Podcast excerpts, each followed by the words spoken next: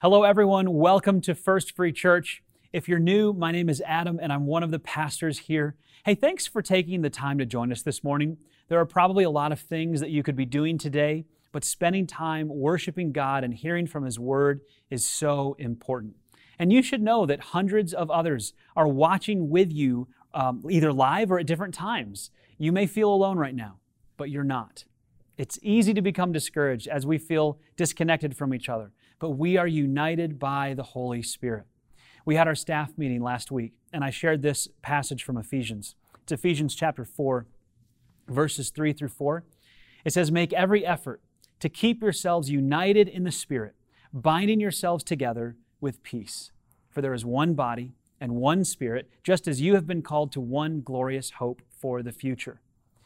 Now, being with us today, whether you are in one of our venues or um, at home, uh, virtually watching, is a part of making every effort to be united in the Spirit. There's one body of Christ, that's all of his followers, and there's one Spirit. And that means we're on each other's team. Above politics and above preferences, we are all on the same team as followers of Jesus. So we need to bind ourselves to each other in peace. And there's another thing we share too, which is one glorious hope for the future. So let's do everything we can to live united now because we know it's what God has in store for us in the future. And that's one of the things I love about our association, the Evangelical Free Church of America, and our church. We have a lot of very different people in our church, different ethnicities, different religious backgrounds, different upbringings, and different opinions. But we unite around the things that matter most like the gospel message about Jesus. So, since you know lots of other people are watching this with you, I'm going to ask all of you to join me in prayer right now. Young and old, here and at home, pray for those who are united with you from a distance. Lord, we recognize that many people cannot be here right now and they may feel disconnected and separate, but help them to understand right now, Lord, as they're watching this, the bond that they have, the unity that they have with other believers in Jesus, no matter where they are. And even if they feel alone or discouraged or disconnected, Lord, help them to understand that they are a part of something much bigger. Help them to feel the connection and the fellowship with other followers of you, Lord. And as we study your word today, speak to us. Help us to learn and grow from it, we pray. And in Jesus' name we pray. Amen. Today, I want to share something that has really been on my heart for a while. And it just so happens to show up in our text today. We're going to look at a passage that at first may seem like it's hard to draw out some personal application, but it reveals something to us about God that then gives us some insight into how He works and what He wants from us. Sometimes it feels like we live in an upside down world.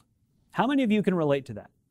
Based on what you know and what you're seeing, it seems like lots of people are just kind of backwards and messed up in the head, right? And depending on where you get your news or what your friends say or what you see online, you can find yourself going, how on earth can they think that way? How can so many people call what is bad good and what is good bad? We live in a time when people are polarized more than ever. And that's not just hyperbole, it's reality. Tribalism is so strong that whole groups of people can rally around a cause that they think is righteous, and they may even use the Bible to support their claims. And you may look at it and say, How can they think that? How can they say that? Can't they see what you clearly see? How could so many people be so wrong? Do you ever think that? How could so many people be so wrong? Now, my goal today is not to talk about any specific issue. I'm going to share a general principle from God's Word that you will need to apply in your context. I said earlier that we are a diverse group of people in this church and we have different concerns and different challenges right now. But chances are, most of us have some areas where we look at the world and we ask, how could so many people be so wrong?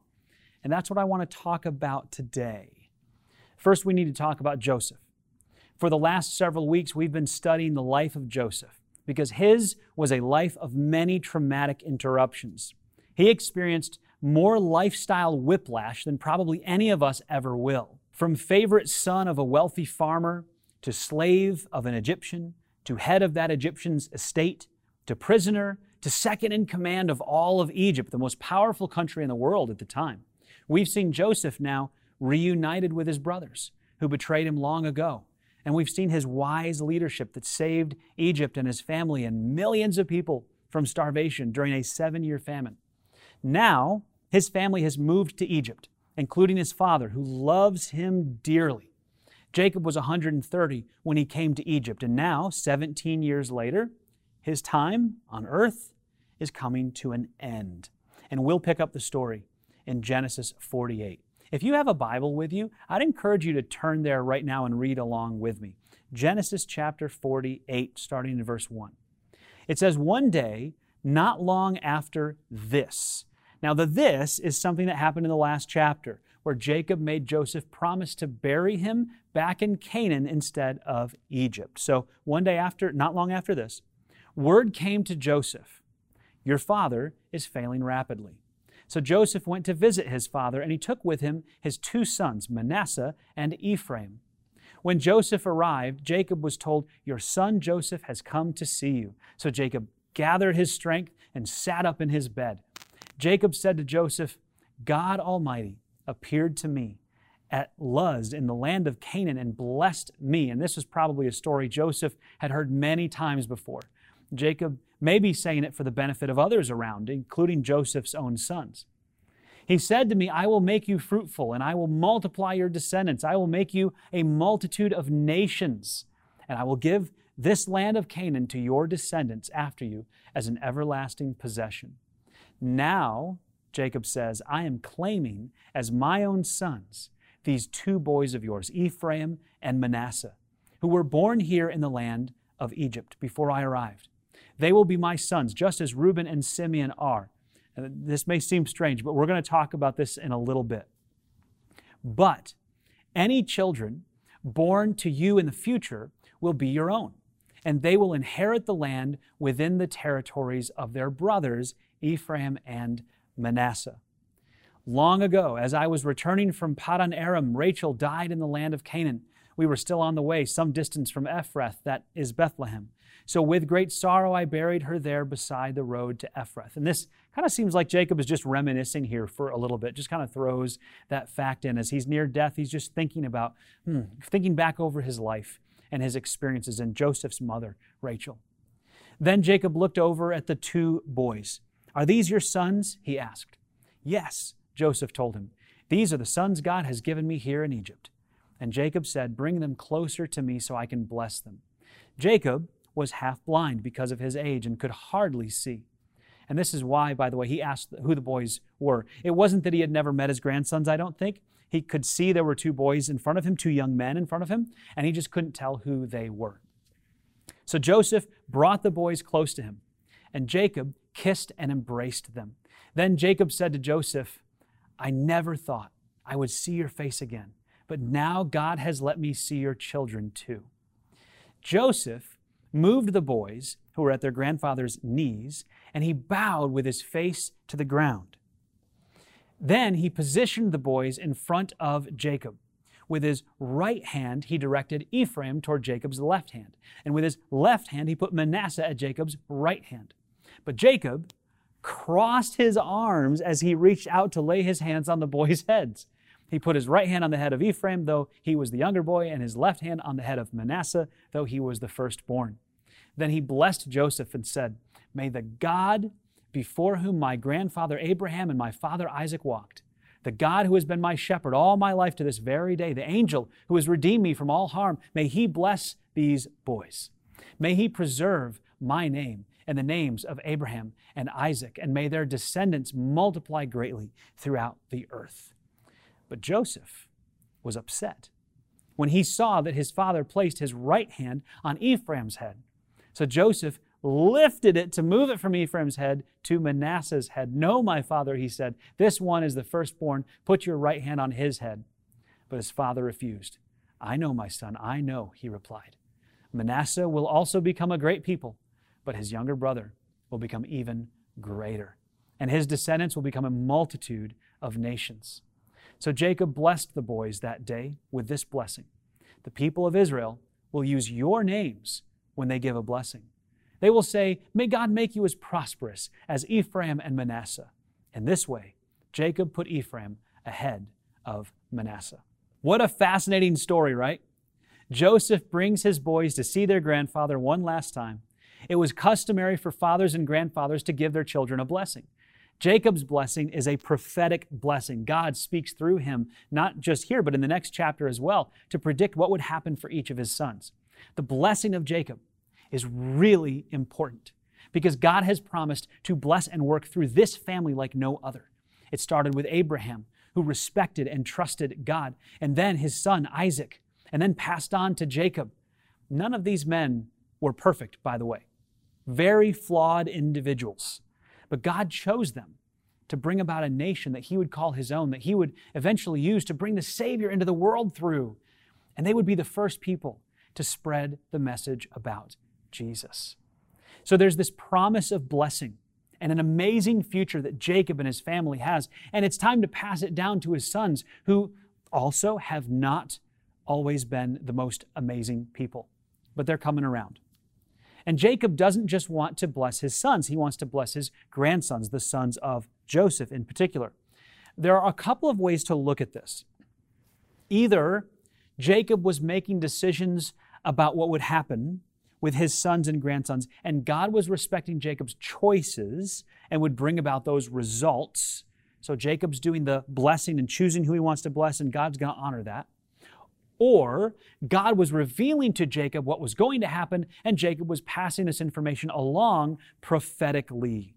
So Jacob is doing the blessing, but it's actually coming from God, this information about what is going to happen in the future. Now, I'll just tell you, I believe based on how we see God working in the lives of Abraham and Isaac and Jacob, um, and how God has already been revealing things to Jacob, that God was sharing with Jacob, revealing this to Jacob, so that he could share it with his family. Either way, Jacob and God were in cahoots. So, what Jacob says in his blessing really does come true. Now, the blessing of the grandsons seems very odd here, doesn't it? First, Jacob claims the boys as his own sons. Right there on his deathbed, he adopts these two boys into his family. And why would he do that? Why, what does it really mean? Why would he need to do that? Well, it's hard for us to relate to this because we don't have the same customs and culture as they did when this book of the Bible was written. So let me try to translate it into modern times for you.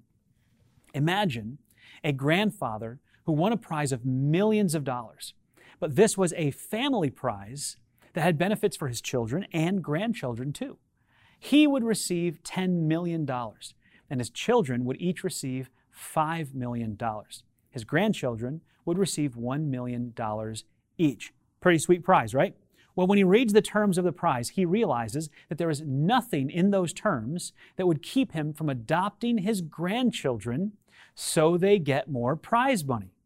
He asks the organization giving the prize if there was anything in the terms that would keep him from doing this before he collected the prize, and they have to say no.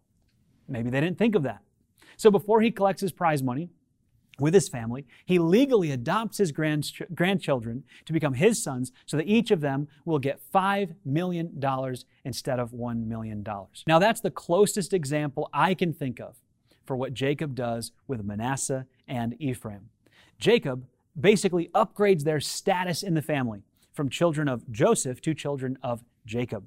They are now on par with the rest of their uncles for inheritance and receiving the blessing of God that's unique to this family. They have a closer relationship positionally to Jacob than they did before. And that move has an impact on the nation of Israel for a long time. Adoption is a theme throughout the Bible. For instance, God wants his people to care for orphans. He says that one aspect of true religion is caring for orphans, and Christians have a strong history of adopting children who need a family to raise them as their own kids, and we definitely should. If we believe that human life is precious and that ending that life is wrong even before birth, then we need to be just as passionate about caring for mothers and babies and unwanted pregnancies as we are about keeping those babies from being killed. Now, a year ago, we had someone in our church who was ready to launch a group to support adoptive families and help families interested in adoption go through that process. And that unfortunately fell through when they had to move away for another job. But maybe some of you would be interested in starting that group. And let us know if you want. One of our email addresses is care at efree.org. You can email us and let us know if that's something you're interested in. But adoption is something that we really need to care about. and be supportive of as a faith community. Adoption is also a term for what God does for people who trust in Him. He adds them to His family. Most people don't know this, but to get really technical about it, our adoption as followers of Jesus isn't complete until we receive our glorified bodies. That's what Paul says in Romans 8:23. He told the believers that we are eagerly awaiting our adoption. So it's a long process for us who have trusted in Jesus to be fully adopted. And many of you who have adopted a child can relate to that. It can be a long process. But think about what happens through that process for us with God. He takes people who are positionally far from Him and makes them His children.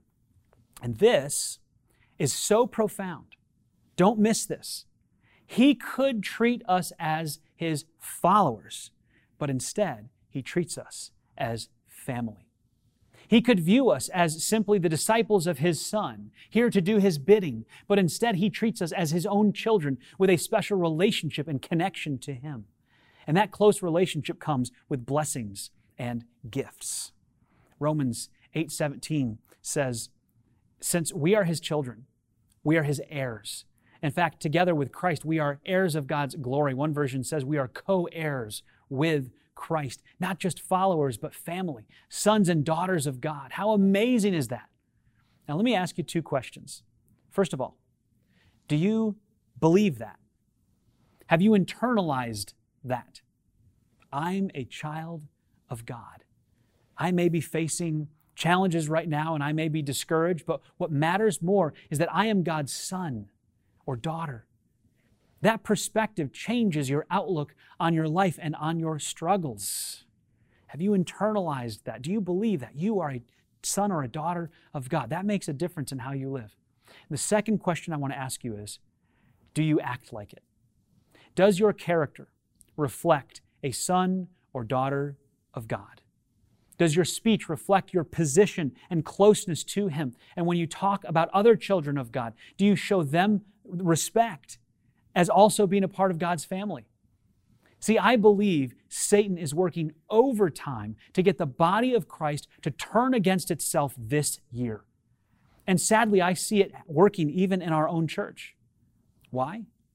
Because of gossip, because of bitterness, because of anger, because of jealousy, and probably other things I'm not even aware of. Last night, someone shared some things with me about some divisiveness in the church.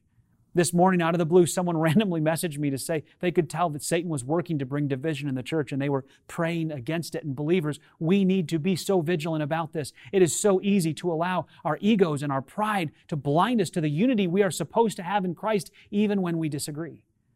This, of all seasons, is not a time to turn on each other or slander other Christians.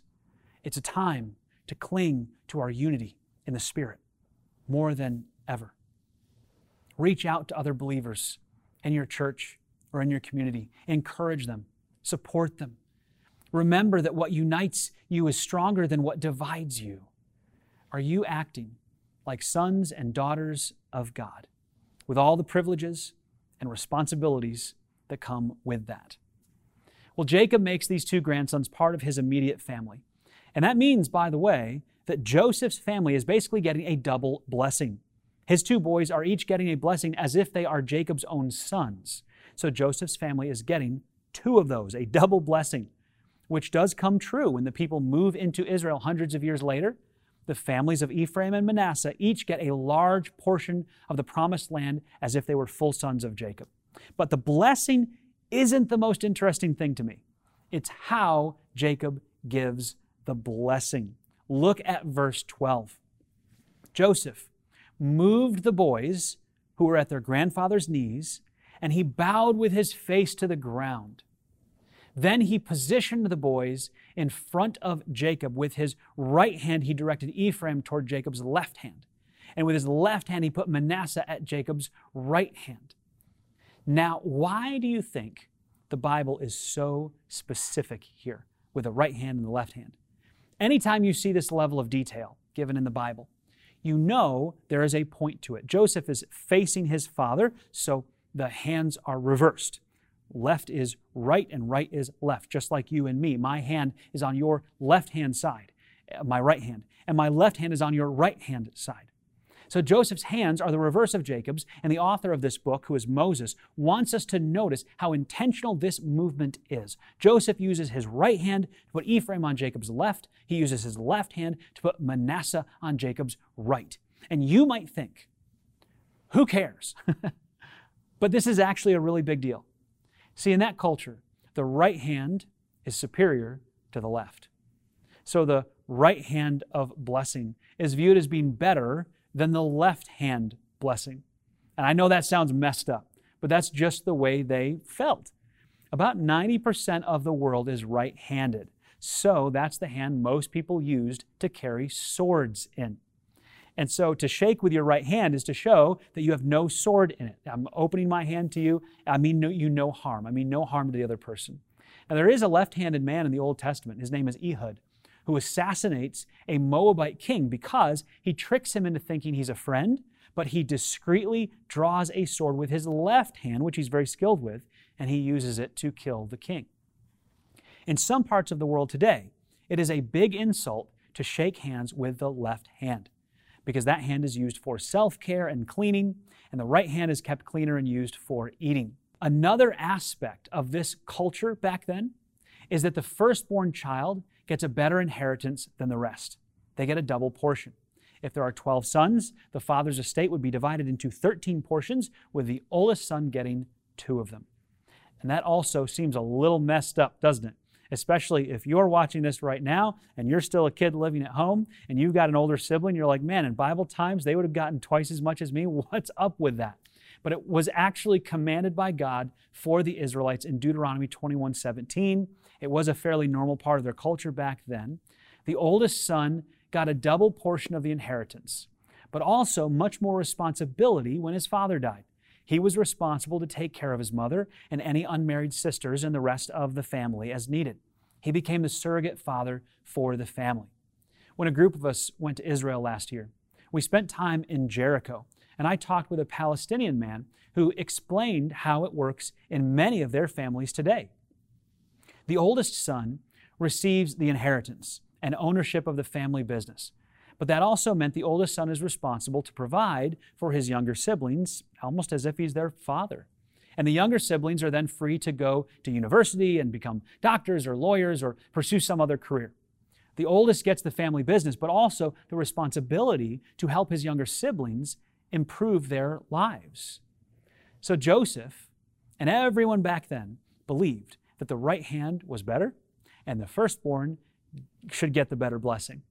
But Jacob does something completely different. But Jacob crossed his arms as he reached out to lay his hands on the boys' heads. He put his right hand on the head of Ephraim, though he was the younger boy, and his left hand on the head of Manasseh, though he was the firstborn. Then he blessed Joseph and said, May the God before whom my grandfather Abraham and my father Isaac walked, the God who has been my shepherd all my life to this very day, the angel who has redeemed me from all harm, may he bless these boys. May they preserve my name in the names of Abraham and Isaac, and may their descendants multiply greatly throughout the earth. Now, Joseph was upset when he saw that his father placed his right hand on Ephraim's head.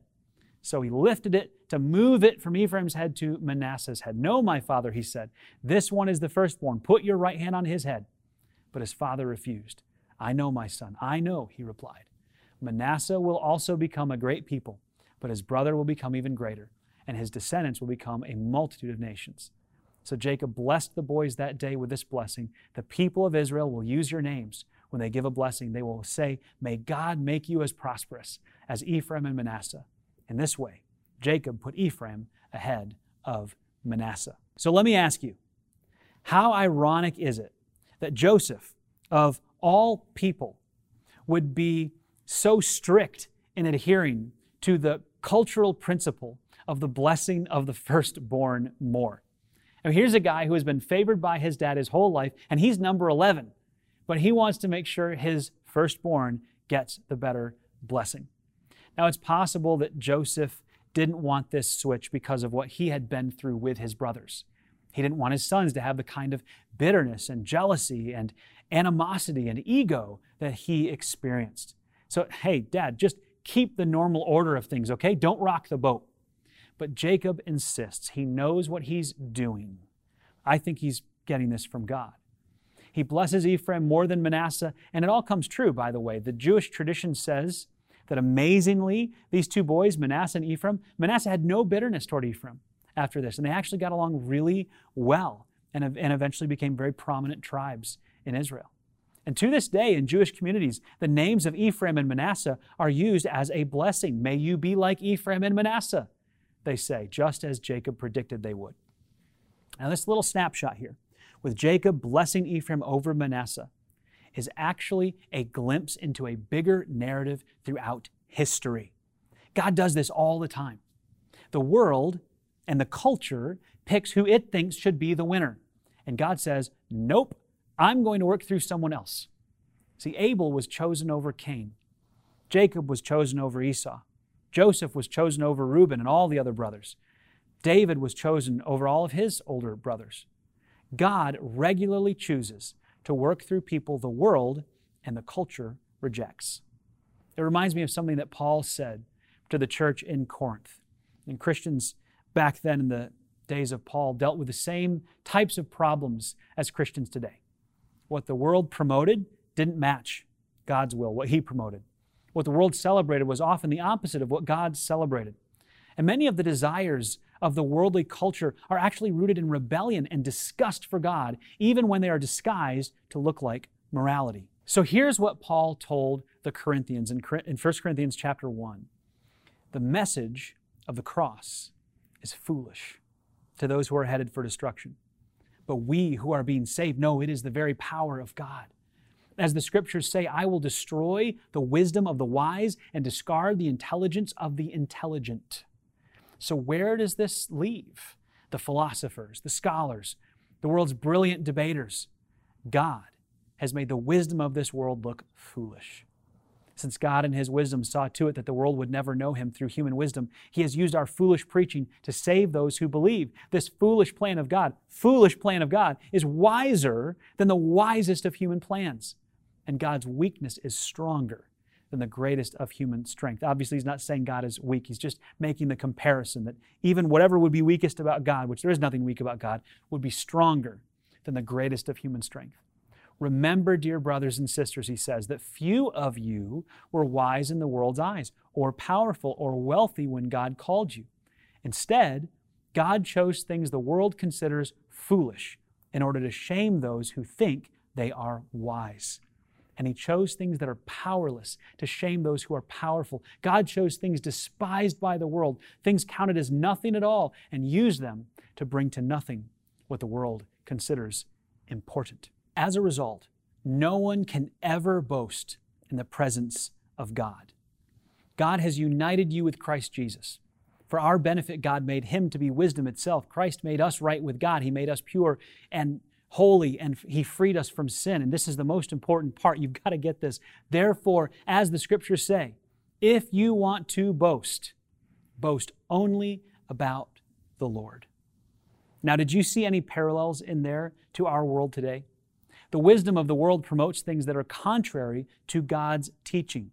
But God flips the script on the world by using things that make no sense from a human perspective to accomplish His purposes. Paul gives the example of preaching. From a purely human perspective, the message of the gospel sounds foolish. You mean you're putting your trust in something you cannot see? Are you telling me that God exists he came to earth as a human. He lived a perfect life, died on a cross to pay for my sins and open a path for me to God, rose from the dead, and now he invites me to have a personal relationship with him. From a scientific perspective, that sounds, well, foolish. But for those who have trusted in Jesus, we also know it has transformed our lives. Not that we're perfect yet, but we have a relationship and a hope that the rest of the world doesn't have. God uses what the world thinks is foolish to accomplish his plans. The Bible acknowledges that from the world's perspective, God's methods don't seem like the best way to go. Here's some other things God says, do good for other people in secret. The world says, post that on Insta, let everybody know. God says, you are wonderfully complex, and I made you that way. But the world says, God probably got it wrong, and now you need to fix it. God says, I design relationships to be a beautiful reflection of who I am. The world says, How creative can we be in disregarding what God established? God says, Let everything you say be good and helpful to build other people up. And the world says, The more you criticize and look down on other people, the better you are. God says human life is precious and made in His image. The world says, You can throw it away if it's inconvenient. God says, Trust in me and think about things that are good and pure. The world says, Consume all the negative news you can and let it shape your worldview. God says, Believe in my son Jesus and what he did for you to be saved from the mess that you're in. The world says, We've got lots of other things you can believe in to pull you away from God. So, why does God do it this way? Why does he want to be counterintuitive to what the world says? Paul says it at the end of that chapter. In verse 31, he says, Therefore, as the scriptures say, if you want to boast, boast only about the Lord. See, God deserves the credit for our salvation. It's not some epic quest that we can later boast about. It's not a formula or a diet or any human plan that saves us. We actually have to admit that we're wrong, that we can't do anything to earn salvation, that we've sinned and rebelled against God and ask Him for forgiveness. And that's how God saves people. And to an outsider, it may seem odd or foolish, but to those who have trusted in Jesus, it is life changing truth. And we can't take credit for any of it. God uses things that seem foolish and weak. God works in ways that seem like the opposite of what we would do. So, in the end, we can't boast about it. We have to give Him the glory. Do you think God is going to use 2020 to do some amazing things in ways that we can't understand right now? We look back on those seven years of famine in Egypt like a blip in the timeline that speaks to the faithfulness of God and His care for people. But it didn't feel that way for a lot of people at the time. So give some thought today to what God may bring about in counterintuitive ways because of the struggles the world is facing right now. And then give some thought to what He may want you to do to be a part of His work. I want to pray for you now that God would work through us to bring about solutions and to be His hands and feet and to influence in the world and to do things that we may not understand right now because He works through people that are weak and people that are fo- sometimes foolish, like me. And He does that to bring glory to Himself so that none of us can boast and say, hey, we're amazing, look at what we did. It's all God. You want God to use you that way? I want Him to use me and you that way. So let's pray for each other right now. Heavenly Father, thank you that you use broken people, broken vessels Thank you that you work through us in ways that we don't understand sometimes. And right now, God, there's a lot that we don't understand. And there's a lot that we look at in the world and it just seems wrong and upside down to us. But we know from your word that you work in unexpected ways. Sometimes you choose the younger to lead the older. Sometimes you choose the left over the right. Sometimes you choose things that seem contrary to the way of this world to accomplish your purposes. And I think we're seeing that right now, God. We don't know the outcome of these things but we know that we want to be part of your solution and your work. So, God, I pray that you would work through us as your children, Lord. Help us to be children of God that act like children of God, that treat each other with respect, that have a unity in the spirit and a, and a, bond together as part of your family, and then to go out and share that with other people, to share the peace that you bring. Lord, help us to be your ambassadors in this world, to bring more people to know you and experience what you have for them. Continue to use weak and broken people like us, like me. And in Jesus' name we pray. Amen.